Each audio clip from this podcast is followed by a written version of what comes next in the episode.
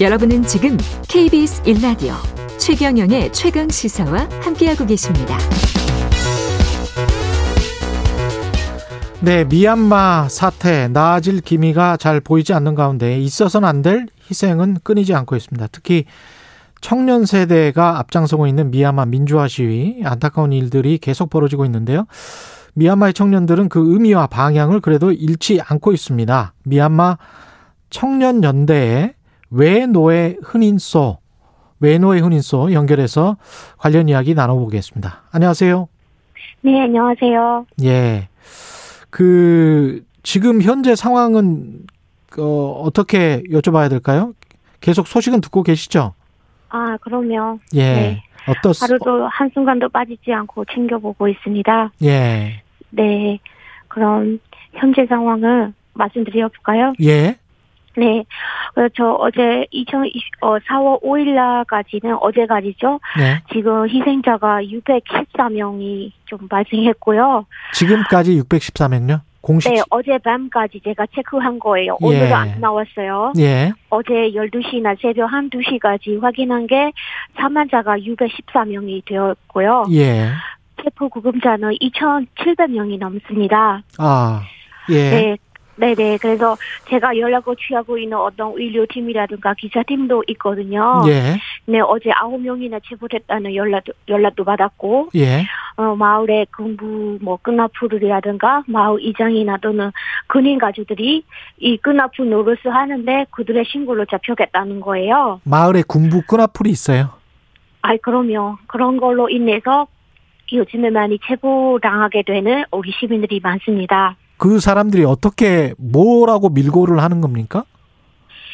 아, 그러니까 그동안에 군부, 친군부 관련된 사람들도 있고, 예. 그 다음에 지금 데라스가 지금 방 쿠데타를 하고 있지만은, 예. 그래도 그 중에서 뭐, 천 명 중에 몇, 몇 명 정도는 있을 수는 있는 일이잖아요. 예, 그렇죠. 네, 그런 사람들이 대부분이라고 저희는 생각하고 있습니다. 네, 그런 사람들이 지금 아. 네. 일반 시민들을 뭐라고 모, 모략해서 네, 끌려가게 하는 건가요? 그러니까 어디 쪽에서 뭐 어떤 시민군들이 청년들이 함께 하고 있다. 그러니까 또 다른 그런 원하는 것이 어, 어, 없- 그냥 없이 하는 것 같아요. 원래 처음부터 그 친군부 그런 파 파였고, 아, 그냥 네네. 일반 시민들이 모여 있는데도 모여 있다.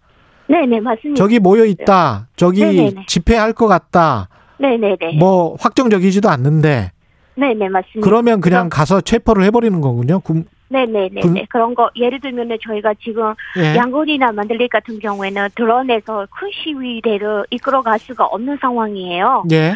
양곤이나 만들리 그러면은 어느 동네에 타운십이라 타운십이 33개가 있거든요 양곤에 그러면은 어떤 동네에 들어가서 우리 청년들이 Z 세대라고 하는 청년들이 모임을 통해서 이 구성원을 이끌어가야 되는데 어떤 어른들은 이거도 반대하는 사람이 소수는 있어요. 그러며 청년들이 무릎을 꿇고 우리 이번 주는 이 동네에서 좀 정책해서 해야 된다. 우리를 제발 좀 도와달라고 하는 경우도 있습니다. 그렇군요. 지금 저 청년 세대들이 이렇게 많이 나서는 이유가 청년 세대가 가지고 있는 특별한 어떤 민주화에 대한 경험이 있는 건가요?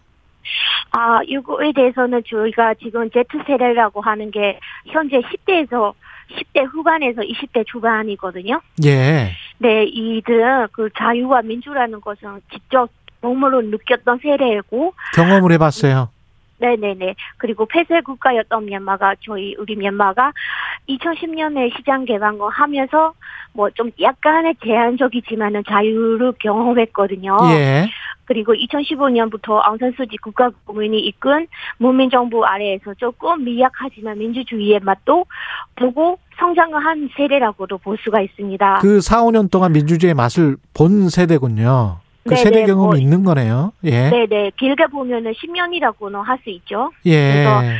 그 10년간의 값진 경험이라든가 그 다음에 지금 이 지금 하고 있는 정한 운동에 좀 작은 성료로 표출되는 것 같다라는 생각도 있고요. 예. 네 그리고 그럼- 우리 예, 말씀하십시오. 예. 아, 네네.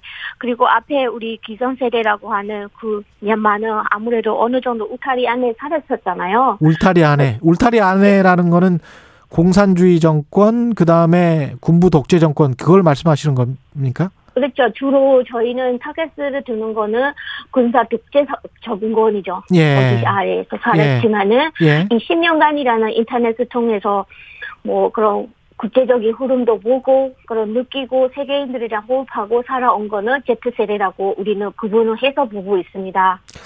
그러면 그 Z세대가 민주화 시위를 계속 이끌, 근데 이제 인구 수로 봤을 때도 그렇고, 기성세대가 좀 도와줘야 될 것 같은데, 굉장히 네. 힘에 붙일 거는 같습니다. 어떻습니까? 아, 네. 그렇죠. 그래서 기성세대가 지금 사실은 우리가 어, 흔히 말하는 이 기성세대는 있기는 한데 제일 좀 큰 문제는 뭐냐면은 어, 좀 우리가 시- 안 나오는 지금 시위대에 지금 도와주지 동조해주지 않아 못하는 안 하는 사람들은 그동안의 친군부 그러니까 군부 정권 아래에서 호의호식했던 친군부 기득권 세력들이라는 것이죠. 예. 네, 기계 없다라는 게 너무 안타까운 것이었고, 예. 음, 네. 하지만 그 일반인 그런 기성세대는 어느 정도 뒤에서 좀 도와주고 있지만은, 예. 어, 아까 제가 얘기했던 그런 것처럼, 음, 좀, 금융부 전공 아래에서 그렇게 친군부 기득권 세력들이 안 나왔다. 그렇게 할 수 있을 것 같아요. 그 전 세계 다른 청년들의 지지나 성원을 이끌어낼 가능성도 높을 것 같은데요. 아무래도 세대 공감이 있으니까 어떤 네네. 활동들을 하십니까? 이거는 좀 요즘에는 우리 동남아시아 위주로 밀크티 동맹이라는 거 들어보셨나요? 밀크티 동맹. 네네. 네 네, 이게 왜냐면 청년들이 구체적 연대 활동도 펼쳐지고는 있어요. 예.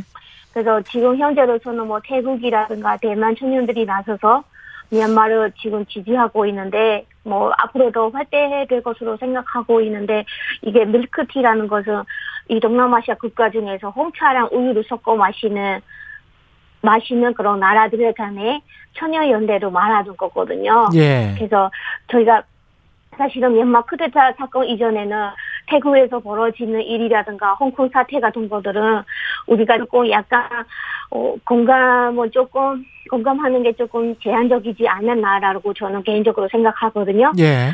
하지만 이번 사태를 겪으면서 우리 미얀마 사람들도 특히 청년들도 아, 구체적으로 벌어지고 있는 이 반인권 상황에 대해서 연대를 해야 된다라는 반성의 목소리도 나왔어요. 예. 그래서 밀크티 동맹이라는 2000년들의 국제적 연대가 이루어진 것이고 지금은 태국, 대만만 참여하고 있지만은 앞으로도 밀크티를 즐겨 먹는 나라가 많잖아요. 예. 그래서 좋아하는 인도네시아나 말레이시아로도 좀 확대되어 가서 그 하지 않을까라는 그런 기대를 하고 있습니다. 지금 미국 밀크티 동맹은 태국, 대만이랑 하고 있고 네. 그쪽에 동남아시아 국가들의 청년들이랑 뭐 한국 청년들도 밀크티 좋아하시는 분들뿐만이 아니고 예. 네네네. 그러면 더 예. 확대한다는 것, 아- 건 아는 것 중에는 음. 뭐 한국도 들어갈 수 있고 그래서 그렇죠. 저희는 어, 어떻게든 좀 함께해야 되잖아요. 아시아권에 속하는 청년들이 있기 때문에 예. 그래서 그렇게 앞으로는 그렇게 전망하고 있습니다. 미얀마 사태는 어떻게 지금 전개될 것 같습니까? 소수민족 그 대표들이 모여가지고 네네. 어느 정도 저 군부 폭력을 규탄하고 국민과 함께하기로 했다는 그런 소식도 들리던데. 예. 아 네. 소수민족 무장단체를 말하 말씀하시는 건가요? 예, 예. 아, 네네.